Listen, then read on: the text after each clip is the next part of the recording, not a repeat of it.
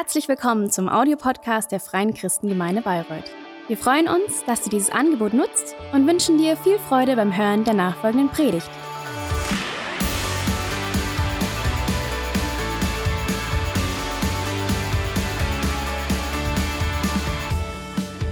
Also, guten Morgen. Also, wie immer, ich freue mich, hier zu sein. Und ich bin sehr dankbar, dass ich hier stehen darf und mit euch einfach was äh, aus der Bibel einfach anschauen darf. Bevor wir beginnen, würde ich sagen, wir beten zuerst und dann können wir einfach loslegen. Okay, ich bete ganz kurz. Ähm, Vater im Himmel, wir kommen vor dir.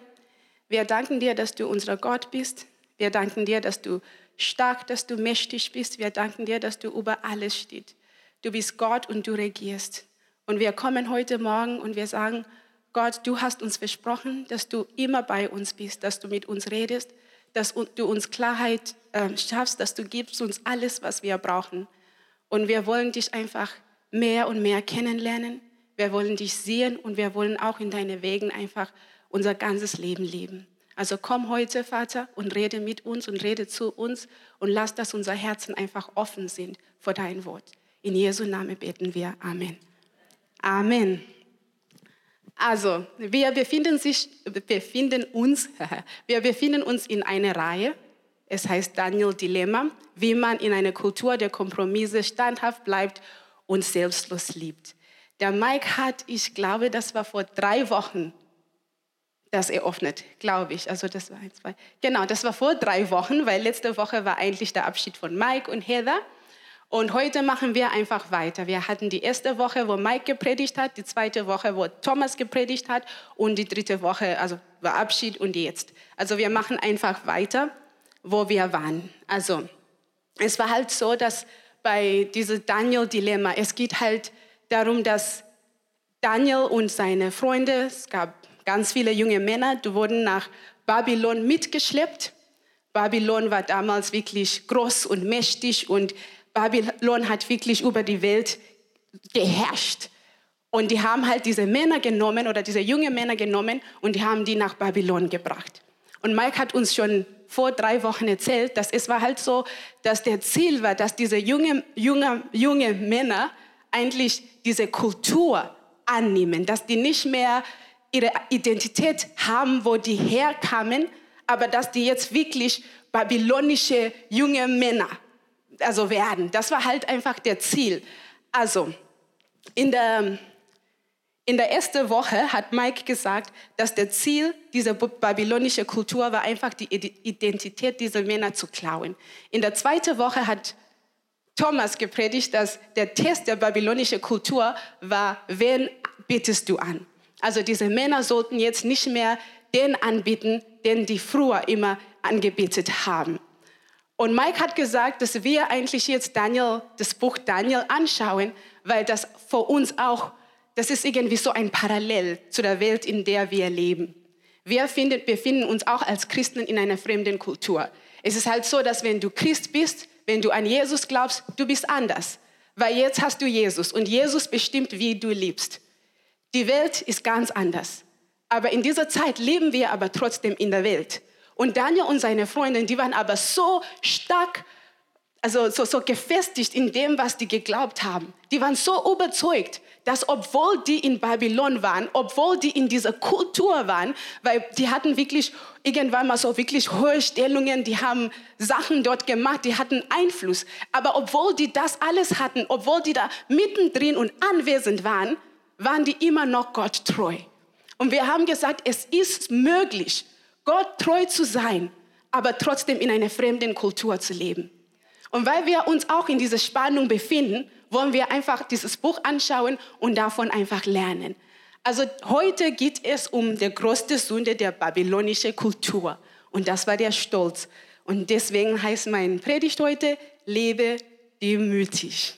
Das ist ein schweres Wort, das heißt, ich werde es versuchen immer richtig langsam zu sagen, also sei nicht irritiert. Ü ist nicht wirklich meins. Also lebe demütig. Also, wir wollen uns einfach die Kultur anschauen, in der sich Daniel und seine Freundin einfach sich äh, befanden. Daniel beschreibt das in Daniel 5, 19. Also der beschreibt eigentlich den Nebukadnezar. Der Nebukadnezar, der war der König, der war Herrscher und der repräsentiert eigentlich für uns diese babylonische Kultur. Wir wissen, wie es ist. Wir haben schon in der Bibel gesehen, wo der König geht, geht das ganze Volk. Wie der König ist, ist das ganze Volk. Und auch um einfach diese Kultur zu verstehen, müssen wir auch Nebukadnezar irgendwie ein bisschen anschauen. Ja? Und Daniel beschreibt Nebukadnezar in Daniel 5, 19 und sagt, und wegen der Größe, der, die er, Gott, ihm verliehen hatte, zitterten und fürchteten sich vor ihm alle Völker, Nationen und Sprachen. Er tötete, wenn er wollte. Er ließ leben, wenn er wollte. Er erhob, wenn er wollte. Und er erniedrigte, wenn er wollte. Gott beschreibt auch Nebukadnezar und er tut das im Traum. Nebukadnezar schläft eines Tages und hat einen Traum. Der Traum weiß er nicht, was es bedeutet. Der fragt alle Leute, also die sowas können in Babylon, die kommen und die können das alle nicht, außer Daniel. Und Daniel soll diesen Traum deuten. Was bedeutet ein Traum? Und ich werde halt den Traum nicht ganz so lesen, aber ich werde einfach das lesen, wie Daniel das dann auch deutet. Also ein bisschen vom Traum und ein bisschen von der Deutung einfach einmal. Und das finden wir in Daniel 4, 17. Und da steht, der Baum, den du gesehen hast, also der Baum, der er in seinem Traum gesehen hat, der groß und stark war und dessen Höhe an den Himmel reichte und der über die ganze Erde hinzusehen war und dessen, und dessen Laub schön und dessen Frucht zahlreich und an dem Nahrung für alle war, unter dem die Tiere des Feldes wohnten und in dessen Ästen die Vögel des Himmels sich aufhielten. Das bist du, König, der du groß und stark geworden bist. Und deine Größe nahm zu und reicht bis an den Himmel und deine Herrschaft, bis ans Ende der Erde. Und dass der König einen Wächter und Heiligen vom Himmel herabsteigen sah, er sprach, haut den Baum um und zerstört ihn. Doch seinen Wurzelstock lässt in der Erde, und zwar in eine Fessel aus Eisen und Bronze im Grün des Feldes. Und vom Tau des Himmels mag er benetzt werden, und bei den Tieren des Feldes soll er sein Teil haben, bis sieben Jahre über ihn hingegangen sind. Dies ist die Deutung, König, und dies der Beschluss des Höchsten, der über meinen Herrn, den König, kommen wird.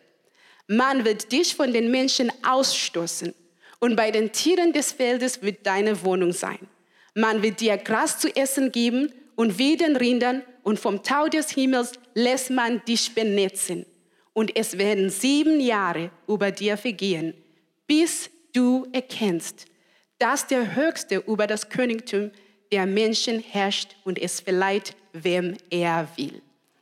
Also Gottes Beschreibung von Nebukadnezar war, du bist groß, du bist mächtig, du bist so groß, dass so viele Nationen zu dir kommen, unter, dich, unter dir einfach stehen.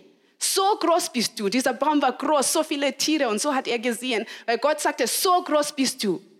Aber du hast nicht erkannt, dass ich Gott bin. Das hat Gott zu ihm gesagt. Und ich habe gedacht, weißt du, diese Unerkenntnis von Nebukadnezar, das war nicht so wie wenn man sagt, ach, weißt du, ich habe da einen Fehler gemacht, ich habe das nicht erkannt. Weil manchmal sehen wir einfach Sachen nicht. Wir sagen, ach, weißt du, ich bin gestern gelaufen und ich habe nicht, ich habe dich nicht erkannt. Ah, du warst da auf der Straße, weißt du, ich war so verpeilt und so in meine Gedanken, weißt du. Manchmal, weißt du, wenn du irgendwas nicht erkennst, das ist, weil du vielleicht so viele Sachen im Kopf hast, weil du vielleicht etwas missverstehst, weil dir irgendwas nicht klar ist. Aber bei Nebukadnezar war es anders. Es war anders und Daniel beschreibt es in, in Daniel 5,20 und er sagt, als sich aber sein Herz überhob und er stolz und hochmutig wurde, da wurde er vom königlichen Thron gestoßen und verlor seine Ehre. Also diese Un Erkenntnis, Unerkenntnisse, dass er nicht erkannte, wer Gott ist. Das war nicht, weil Nebukadnezar irgendeinen Fehler hatte, dass er irgendwas nicht gesehen hatte, dass er was im Kopf hatte. Es war nicht irgendwie so aus Versehen. Es war nicht irgendwas beiseite, was ihm einfach so passiert ist. Das Ding war, dass sein Herz, sein Herz war nicht mehr wie sein Herz früher war. Sein Herz wurde immer größer. Je größer er wurde, wurde sein Herz auch größer. Bis er so stolz war, dass er Gott nicht mehr erkannt hat. Dass er Gott nicht mehr erkannt hat. Und weißt du, Daniel sagt, das ist Stolz. Und für mich Stolz ist ein Wort, ich kenne dieses Wort, ich kenne es auf Englisch, Pride. Und seitdem ich jung war, kenne ich dieses Wort. Und ich glaube, wir kennen alle dieses Wort. Und das sind so Wörter wie, weißt du, Stolz, du hast schon irgendwie gedanklich so ein Bild, wenn du denkst Stolz. Du denkst, ja, jeder weiß, ne, sagt, ach, der ist so stolz. Du hast schon ein Bild. Du hast dein eigenes so, so äh, Verständnis von Stolz. Aber ich liebe, wie Gott ist, weil Gott, der gibt uns immer die Definitionen von den Sachen, die er sagt. Und hier ist es so, dass das Erste, was wir sehen, es steht sein Herz, als sich sein Herz sich überhob. Ja, und da sehen wir schon, dass Stolz irgendwas ist, was mit dem Herzen anfängt. Es ist eine Herzenssache. Weißt du, es ist nicht so eine Emotion, wie wenn man sagt, ach, heute bin ich so traurig. Nein, es ist eine Herzenssache. Und weil es eine Herzenssache, es beeinflusst und prägt alles anderes, beeinflusst, wie wir leben. Das, in der Bibel steht das, was in deinem Herzen ist, weißt du, dass dein ganzes Leben aus deinem Herzen fließt. Das heißt, wenn Stolz da drin ist, wenn es eine Herzenssache, alles andere fließt daraus. Und das, deswegen ist dieser Stolz nicht irgendwie so was Kleines, wo du denkst, ah, ich schiebe es beiseite, es ist ja egal. Nein, es ist so wichtig, das zu verstehen, was Stolz ist, weil dann irgendwann mal bestimmt ist ein ganzes Leben. Ja? Und Jesus sagte in Lukas, ich, ich liebe Jesus, in seiner Zeit war er auch sehr, also in der Zeit, wo er auf der Erde war, ist es immer Jesus Zeit, weil er lebt. Aber in der Zeit, in der er auf der Erde war, der hat immer so praktische Beispiele gebracht. Und er zeigte auch, wie praktisch es ist mit Stolz, wie das, wie das uns irgendwie so, so bestimmt. Und er hat so ein Beispiel gebracht, man findet das in Lukas 14. Und er sagte, ach Leute, wenn ihr eingeladen seid, irgendwo, dann wenn ihr da ankommt, sitzt nicht da, dort am, am höchsten Stelle. Geh nicht da, wo es wirklich, weißt du, ja, wo du denkst, ja, hier bin ich aber. Weil er sagte, ja, dann kommt der, der dich eingeladen hat, und dann muss er sagen, Entschuldigung, eigentlich, du gehörst nicht hierhin, du musst dort nach hinten sitzen. Und Jesus sagte, und dann musst du dich wirklich schämen, wenn dir sowas passiert. Ich meine, das ist so was Praktisches, weil manchmal denken wir immer über diese Sachen so zu spirituell. Ja, also, aber wir leben praktisch und Gott spricht zu uns auch praktisch, weil Stolz wird dein Leben, dein Verhalten, es wird das beeinflussen. Und Jesus sagt, dann gehst du irgendwo und dann bist du stehst du da und dann bist du wirklich geschämt. Genau. Und Stolz beeinflusst nicht nur, wie ich mich verhalte, es beeinflusst auch, wie ich anderen Leute behandle. Jesus hat auch noch ein Beispiel gebracht, auch in Lukas, das ist aus Lukas 18. Und er redet von zwei Männern, die gehen im Tempel und die beten. Und der eine, der ist da, der steht und der sagt, oh Gott, schau mich mal an. Ich bin nicht wie anderen Menschen, die dich nicht kennen. Die sind alle Sünder, aber ich, ich bin gerecht. Ja? Und der andere, der steht nebenan und sagt, oh Gott, du, du kennst mich, du weißt, dass ich die Sachen nicht so schaffe, wie du es willst. Ja? Vergib mir. Und Jesus sagt, am Ende des Tages, der, der nach Hause ging, wo Gott sagt, hey, ich habe gefallen an ihm, war der, der sagte, Gott, du kennst mich, ich schaffe es nicht alleine. Ja? Also, wenn du stolz bist, dann denkst du immer, dass andere Leute irgendwie unter dich sind. Ja? Du tust dich immer da ein bisschen nach oben setzen und alle anderen Menschen verachtest du. Ja, Stolz beeinflusst, wie du dich verhältst und wie du andere Menschen behandelst. Und wir haben schon gesagt, dass Stolz ist eine Herzenssache. Aber wir haben Stolz noch nicht definiert. Aber das finden wir auch in unserer Geschichte mit Nebukadnezar. Bei Nebukadnezar war es so, dass Nebukadnezar hatte seinen Traum. Der hat geträumt, Baum und so. Und dann kommt, kommt der Wächter und sagt, das wird dir passieren und das und das. Aber es ist nicht gleich an dem Tag passiert. Und in Daniel 5, 26 steht, nach Ablauf von zwölf Monaten. Ha. Ha, Daniel 5, 26. Habe ich das nicht? Es kann sein, ich bin wirklich nicht gut mit PowerPoint, aber ich habe jemanden, der mir hilft und ich gebe nicht immer die gute Information weiter. Naja, also Daniel 4, Entschuldigung, Daniel 4, 26. Nach Ablauf von zwei Monaten, nämlich als er auf dem königlichen Palast in, pa in Babel auf und ab ging, also in Babylon, begann der König und sagte, ist das nicht das große Babel, das ich durch die Stärke meiner Macht und zur Ehre meiner Herrlichkeit zum königlichen Wohnsitz erbaut habe. Wir haben ja vorhin gelesen, wie Daniel Nebukadnezar beschrieb und er sagte, dass Gott ihm eigentlich alles gegeben hatte. Aber jetzt steht Nebukadnezar da, schaut sich alles nach. Er steht da im Palast da oben, wo er das ganze Königreich sehen kann oder Babylon sehen kann. Und er sagt, ha, was ich mit meiner Macht. Und dann war es vorbei. Also, aber da sehen wir zwei Sachen. Daniel sagt, Gott hat es dir gegeben. Nebukadnezar sagt, ich habe es mir gegeben. Also in diesem Moment, was tut Nebukadnezar? Der tut sich an Gottes Stelle stellen. Ja, der sagt Gott, ruck beiseite, ich bin. Ich bin der, der es macht. Und das ist Stolz. Stolz heißt, sich an Gottes Stelle stellen. Das ist, was Stolz ist. Weil alles, was wir haben, verdanken wir Gott. Alles. Und manchmal ist es uns das nicht so klar, weil heutzutage sind die Sachen irgendwie ein bisschen simpler. Ne? Äh, ich musste meine Kinder mal erklären, wo Fleisch herkommt.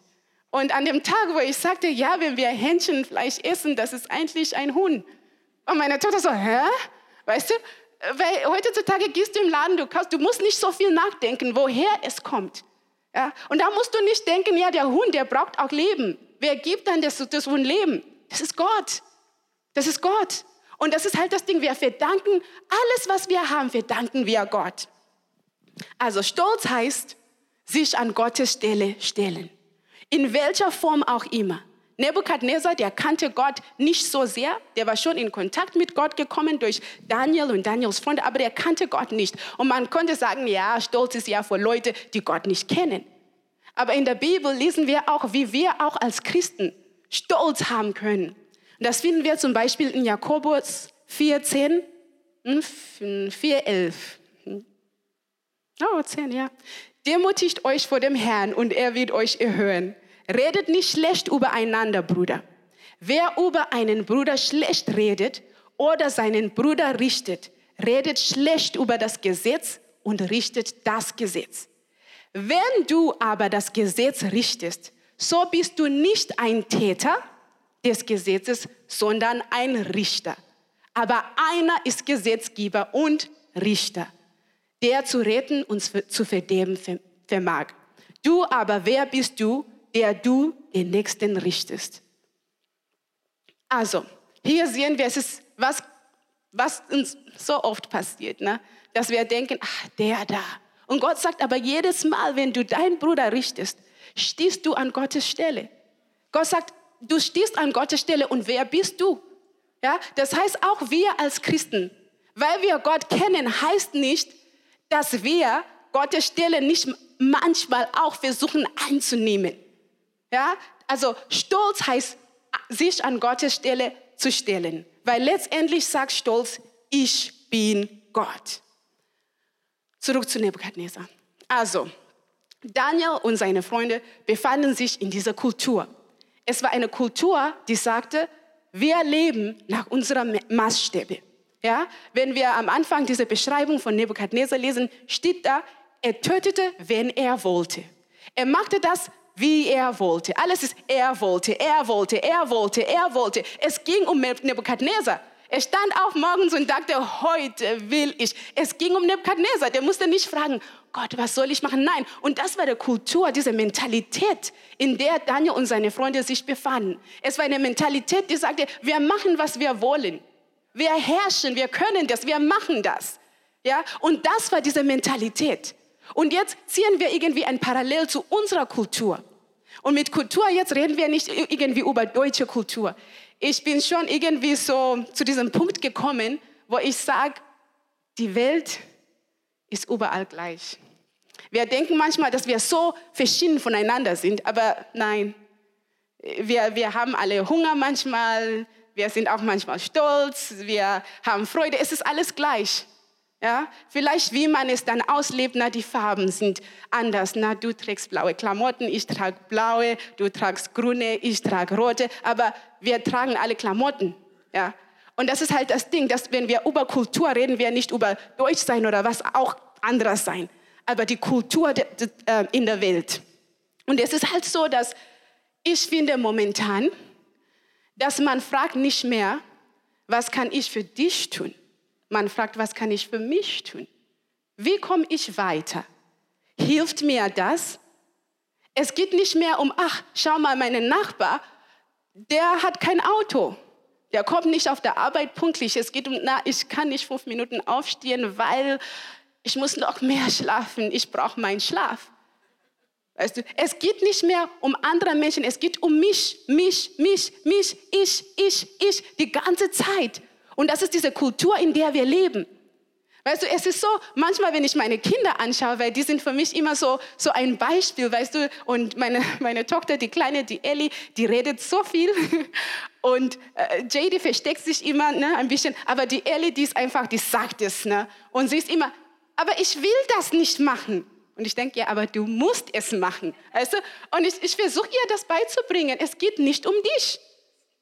Es geht nicht um dich, weißt du, es ist sehr schwer, wenn, wenn die Welt um, um, einfach um deine Kinder geht. Das ist richtig schwer. Dann bist du wirklich Sklave. Aber, genau. Aber das ist die Kultur, in der wir leben. Wir leben in einer Kultur, die nicht sagt, frag mal, was Gott darüber denkt. Die Kultur sagt nicht, mm, bevor du das machst, ist das richtig gut für alle anderen? Die Kultur sagt, wenn du es fühlst, wenn du es willst, wenn du es denkst, dann mach es. Dann mach es. Konsequenzen kannst du später dann schauen, was du dann einfach machst. Also, aber du, du schaffst es, mach's einfach. Das ist die Kultur, in der wir leben. Aber was hält Gott von Stolz? Bei Nebukadnezar haben wir es ja schon gesehen und in der Bibel steht es ganz klar. Es steht, Gott stellt sich den Stolzen entgegen, den Demütigen aber schenkt er Gnade. Das war aus Petrus 5, 5 1. Petrus 5, 5. Also Gott stellt sich den Stolzen entgegen, den Demütigen aber schenkt er Gnade. Das heißt, wir wollen nicht stolz sein.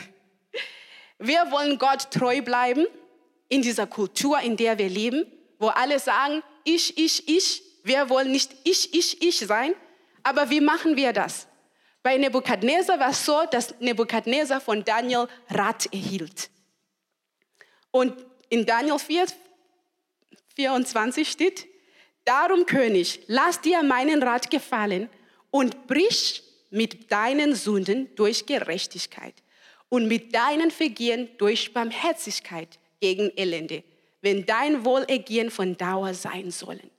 Also nach dem Traum sagt Daniel, na, König, die Sachen, die du gemacht hast, dieses ganze, er wollte, er wollte, ich wollte, ich wollte. Daniel sagt, das sind Sünden, weil er sagt, brich mit deinen Sünden. Ja, also alles dieses, er wollte, er wollte, er wollte, sagt Daniel, das ist Sünden, weil jetzt stellt er einen neuen Maßstab. Eigentlich sagt er, dieser Maßstab, das du die ganze Zeit gehabt hast, das ist nicht der richtige. Das war falsch. Jetzt musst du dich umstellen, König. Jetzt musst du anders leben. Jetzt musst du jemand haben, der entscheidet, was richtig für dich ist. Nicht du, jemand anderen. Der sagt, jetzt machst du Gerechtigkeit. Das heißt, Gerechtigkeit wird von jemand anderen, nicht Nebukadnezar, entschieden. Gerechtigkeit wird nicht von mir entschieden, nicht von dir, aber von Gott. Und das sagt Daniel, der sagt, stell dich um, es muss jetzt eine Änderung geben. Kehr zurück oder um, kehr um. Das ist das, kehr um. Tu das Richtige, demütige dich. Und er sagt, demütige dich oder Gott macht es. Und das sind immer so solche Sachen, wo Leute sagen, oh Gott. Weißt du, niemand mag das hören. Ne? So, demütige dich oder Gott wird es machen. Und dann kriegt ihr da Angst. Aber manchmal ist es, dass wir das einfach nicht verstehen. Wir sollen das nicht verwechseln mit verhalte dich richtig oder ich werde über dich richten. Also das bedeutet das nicht. Gott ist so ein guter Vater. Wenn wir hier anschauen bei Daniel, wir sehen, dass in diesem Traum hat jemand gesagt, in Daniel 4, 23 hat der Engel gesagt, den Wurzelstock des Baumes musst du übrig lassen. Dein Königtum soll dir erhalten bleiben, sobald du erkennst, dass der Himmel herrscht. Also, Gott wollte, dass der Nebukadnezar sich demütigt oder Gott würde es machen. Aber Gott wollte dadurch Nebukadnezar nicht vernichten. Weißt du, es geht nicht um uns zu vernichten. Das ist nicht Gottes Plan. Gott will uns nicht vernichten. Gott will was anderes für uns. Er will was Besseres. Ich habe gedacht, das ist manchmal wie ein Bild. Ich mag Rosen. Ich liebe Rosen. Und ich finde, die sind richtig, richtig schön. Und die brauchen viel, viel Sonne. Wenn es dunkel wird, wenn es dunkel wird, dann bekommen die nicht so mehr so, so große Blüten. Ja? Und ähm, das Ding bei Rosen ist, die brauchen ja die Sonne, viel Sonne. Dann sind die wirklich schön, die Blüten sind richtig groß. Und das ist genauso wie bei uns. Wir haben Gott über uns. Wenn wir uns unter Gott stellen, das ist so, wie wir diese ganze Sonne bekommen, dann blüten wir auch richtig groß und schön. Aber wenn wir hier rauskommen und Gott nicht mehr über uns steht, dann wird es nicht mehr so schön. Aber dann rücken wir immer mehr und immer mehr und immer mehr und irgendwann stehen wir so in der Dunkelheit, dass wir keine Blüten mehr bekommen. Und Gott will das nicht. Deswegen sagt er, komm unter, unter mir, unter meine Herrschaft, damit es dir gut geht. Es geht Gott nicht um irgendwie, dass er da steht und denkt, ha, ha, ha, ha ich herrsche. Nein, es, vor Gott geht es um dich. Deswegen bei dir soll es nicht um dich gehen, sondern um Gott. Das ist halt das Ding. Und bei Nebukadnezar, ich habe meinen Leiter hier gebracht, bei Nebukadnezar war es so, dass irgendwann mal war Nebukadnezar groß. Ich wollte halt die Stufen. Nebukadnezar war groß, der vielleicht irgendwo hier. Dann wurde er stolz dann dachte er, dass obwohl er hier war, dass er hier war. Der dachte, yeah, ich bin Gott, ich bin höher. Und Gott sagte, nein, ich bringe dich da unten. Also war Nebuchadnezzar von hier, dann da unten. Aber Gott hat das gemacht. Nicht, weil er Nebukadnezar vom Leiter komplett weg wollte, weil später lesen wir, dass wie Nebukadnezar dann erkannte, dass Gott Gott war, dass er noch größer wurde. Das heißt, der war nicht mal hier, der war mm, mm, mm, da. Ich habe nicht mehr so viele Stufen. Der war da. Ja, weil von Nebukadnezar, er hat sich höher gestellt und dachte, ja, ich bin Gott. Aber das Problem ist, der könnte, du kannst dich nie, nie stellen, wie hoch Gott ist. Also Gott ist wirklich da, da irgendwo ganz oben, wo mein Leiter nicht mehr hinkommt. Also, na, aber der Nebukadnezar, der dachte, wenn ich hier bin, bin ich Gott. Ich habe alles, was ich brauche. Und Gott sagt, ha, du begrenzt dich. Weil du kannst dich nie, du kannst dir das nie geben, was Gott dir geben möchte. Also hat Gott Nebukadnezar von dort genommen und er hat ihn da hingetan. Weil es ist Gottes Sache, uns zu erhören. Das ist nicht unsere Sache. Das ist Gottes Sache. Gott will uns mehr geben, mehr geben und für uns mehr machen, als wir vor uns selber je machen könnten. Also Demut heißt am Ende, dass ich nicht mehr an Gottes Stelle stehe, aber dass Gott dort steht. Es heißt, sich Gott unterzuordnen. Manchmal denken wir, dass Demut heißt, dass ich so wenig von mir denke. Oh, ich taug doch zu nichts, ich bin nur so klitzekleine. Nein, darum geht es nicht. Es geht darum, dass du dich so siehst, wie Gott dich sieht. Dass du deinen Platz einnimmst. Du bist ein Kind Gottes, du bist wunderschön gemacht, du bist wow ja, aber du bist nicht Gott. Und das ist, was Demut ist. Sieh dich, wie Gott dich sieht. Und ich sage dir, Gott sieht dich schon viel besser, als du dir selber siehst.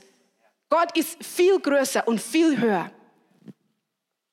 Also wir wollen demütig leben. Und das war halt Gottes Rat an Nebukadnezar. Und Gott hat auch für uns ein Rat in dieser Kultur, in der wir leben. Gott sagt, lebe nicht stolz, lebe demütig. Weil Gott ist Gott und wir sind nur Gottes Geschöpf. Das Wort ist auch schwer. Also, und diese Mentalität, diese Haltung können wir auch in unser Leben so fordern. Wir können es ausleben, wir können es ausdrucken und die Bibel gibt uns ganz, ganz viele Wege, in, der wir, wir das machen können. Zum einen steht in der Bibel, dass wir sollen uns wirklich keine Sorgen um gar nichts machen. Ja, es steht ähm, in 1 Petrus 5, 6 bis 7.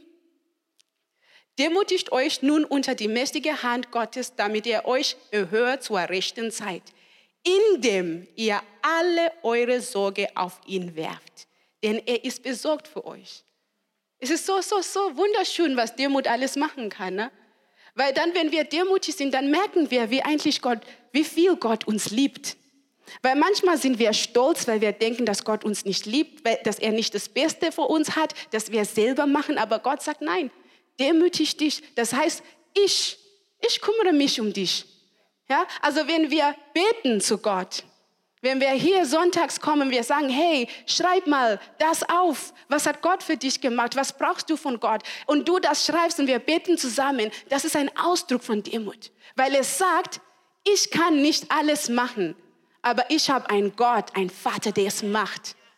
Und ich finde bei solchen Sachen, man soll sie nicht irgendwie so leicht so nehmen und denken, ja, ja, weil ich merke, wenn du irgendwas nicht machst, dann verrutschst du irgendwie.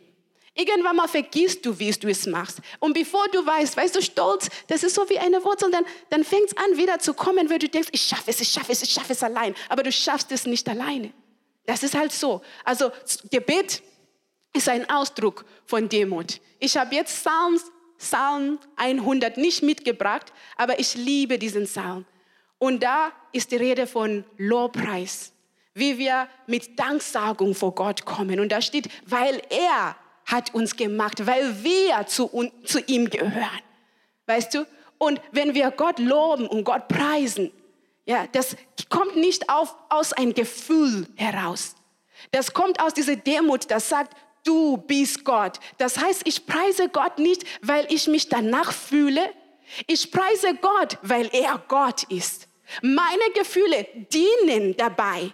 Ja, ich lächle ein bisschen und bin glücklich dabei, aber ich preise Gott nicht, weil ich glücklich bin. Ja, und das ist auch so ein Ausdruck von Demut, weil das sagt, du bist mein Gott, ich gehöre zu dir, du, du kümmerst dich um mich. Ja, Lobpreis, Lobpreis, oh, ich liebe Lobpreis. Also Lobpreis. Wir haben auch Gehorsam. Und das ist irgendwas, was heutzutage nicht so einfach ist. Ja, die Kultur, in der wir leben, hat seine eigenen Maßstäbe und sagt, leb so. Und das ist so oft nicht wirklich so, wie Gott es in seinem Wort sagt. Und manchmal kommen wir zu diesen Punkten, wo wir sagen, ah, das, das will ich aber so machen. Und Gott sagt, nein, aber vielleicht Gott meinst du es nicht so. Weißt du, du bist, ne? Und dann versuchen wir das Wort ein bisschen zu verändern. Hier ein bisschen, da ein bisschen. Aber das Problem ist, wir rutschen immer mehr und mehr aus dem Licht raus. Ja, Jesus sagt in Johannes 15, bleib in mir. Ja, nicht ein bisschen so, ein bisschen raus. In Jesus. Das heißt, im Gehorsam sein. Wirklich hören, was er zu sagen hat und das auch zu tun. Weil das sagt, Jesus sagt ja, bleib in mir, ihr könnt nichts machen ohne mich. Ihr braucht mich, ihr gehört zu mir. Ja? Demut heißt, dass ich weiß, dass ich zu Gott gehöre. Da gehöre ich hin. Und ich glaube, dass wir müssen manchmal einfach uns Zeit nehmen zum Nachdenken. Ja, die Welt ist so schnell. Alles geht so schnell, ratzifatzi. Ich habe manchmal wirklich keine Zeit, wirklich mich hinzusetzen und zu denken. Das ist unglaublich. Früher hatte ich so viel Zeit und jetzt denke ich manchmal, hä? Das ist unglaublich, aber ich glaube, das ist so wichtig. Weil wenn du Zeit hast zum Nachdenken, hast du auch Zeit, wirklich Entscheidungen zu treffen. So wie Daniel und seine Freunde in Kapitel 1 steht es, dass die haben vorgenommen von Anfang an, Na, die haben von Anfang an vorgenommen, Gott treu zu sein. Ja. Und das ist so wichtig, dass wir uns auch Zeit nehmen zu denken, Gott ist Gott, ich bin Geschöpf. Damit, wenn wir unser Leben leben, dass wir das auch zum Ausdruck bringen und wir wirklich unter Gottes Licht bleiben. In unserer Geschichte hier, ich liebe Gott, ich finde Gott ist super, Gott ist amazing. Der Weg zurück blieb immer offen. Es blieb immer offen. Gott hat nicht zu Nebukadnezar gesagt, ich nehme dir alles weg und das war's. Der Weg zurück blieb immer offen. Und das ist das Gleiche für uns. Ja? Ich würde euch einfach bitten, dass ihr jetzt aufsteht an dieser Stelle. Bei uns ist es halt so, dass es kann sein, dass du noch nie von Gott gehört hast. Du hast noch nie von Gott gehört und du denkst, wow, es gibt einen Gott, der wirklich sich Gedanken macht über mich, der will sich kümmern um mich, um alles, um alles, was in meinem Leben ist. Vielleicht wusstest du das nicht und du hast als Gott in deinem eigenen Leben regiert. Du hast immer den Weg, der Weg ist immer offen, dass du zurückkommst. Der Weg von Nebukadnezar war offen. Es war offen an dem Tag, wie er geträumt hat. Aber es war auch offen, wie er nicht zugehört hat und zwölf Monate später alles verloren hat. Und nach sieben Jahren, das sind jetzt acht Jahre nach dem Traum, war der Weg immer noch offen. Aber du musst nicht warten, bis du demutigt wirst. Du musst nicht warten, bis es vielleicht zu spät ist. Weil der Weg ist offen heute Morgen. Und Gott sagt, komm, komm, komm unter mein Licht. Ich, ich liebe dich. Ich habe das Beste für dich. Du hast keine Ahnung, was ich für dich habe. Du kannst es nie, nie, dir nie erträumen. Ich habe es für dich. Aber komm rein. Du musst schon reinkommen. Und heute Morgen, ich will, die, ich will dir einfach diese Gelegenheit geben. Wenn du sagst, hey Gott, ich wusste nicht, dass der Weg offen ist. Ich wusste nicht, dass wenn ich an Jesus glaube, wenn ich nur sage, Jesus, komm und sei du mein Herr. Du bist für mich gestorben, damit ich nicht mehr sterben muss oder gerichtet werden muss. Ja, das ist das Einzige, was du zu sagen brauchst. Und wenn du sagst, hey, das wusste ich nicht, aber heute, heute will ich es machen, dann gebe ich dir einfach diese Gelegenheit, während wir alle unsere Augen zu haben, geschlossen haben. Und ich werde einfach mit dir beten und bitte es einfach da, wo du stehst. Ich werde jetzt heute Morgen nicht fragen, dass du deine Hand hochhebst. Aber ich ermutige dich, dass nach dem Gottesdienst, wenn unser Gebetsteam hier vorne ist, dass du einfach kommst und sagst, hey, ich habe heute diese Entscheidung getroffen, dass ich nicht mehr Gott sein will in mein Leben. Ich lasse Gott Gott sein. Ich lasse, dass Gott mich erhört. Also lass uns beten. Jesus, ich danke dir, dass du dein Leben für mich gegeben hast.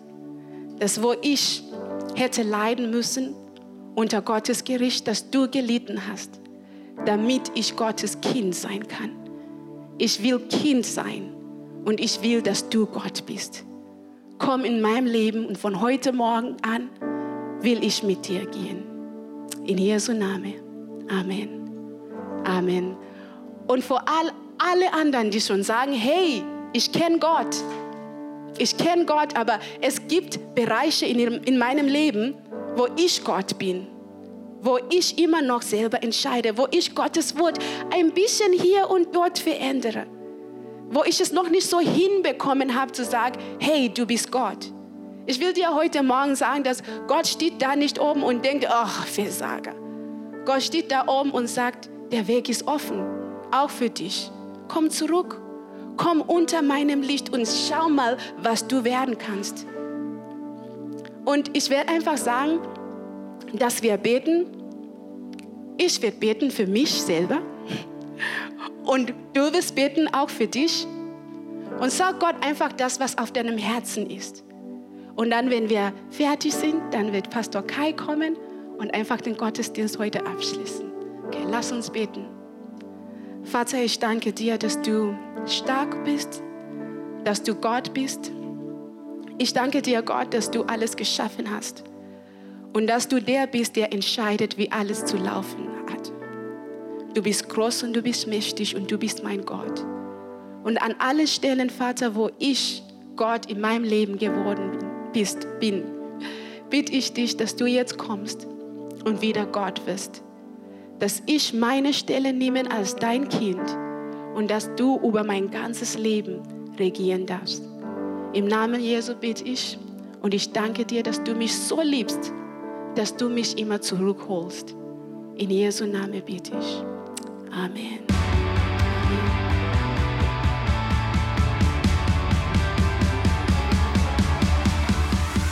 Hat dir die Predigt gefallen? Gerne kannst du sie mit Freunden teilen oder uns einen kurzen Kommentar hinterlassen. Noch mehr würden wir uns aber freuen, dich persönlich kennenzulernen. Du bist herzlich eingeladen, einen unserer Gottesdienste am Sonntag zu besuchen. Alle Infos findest du unter www.fcg-bayreuth.de. Dort kannst du uns auch eine persönliche Nachricht schreiben, wenn du mehr über ein Leben mit Jesus erfahren möchtest oder andere Fragen zum christlichen Glauben hast. Bis zum nächsten Mal. Ade!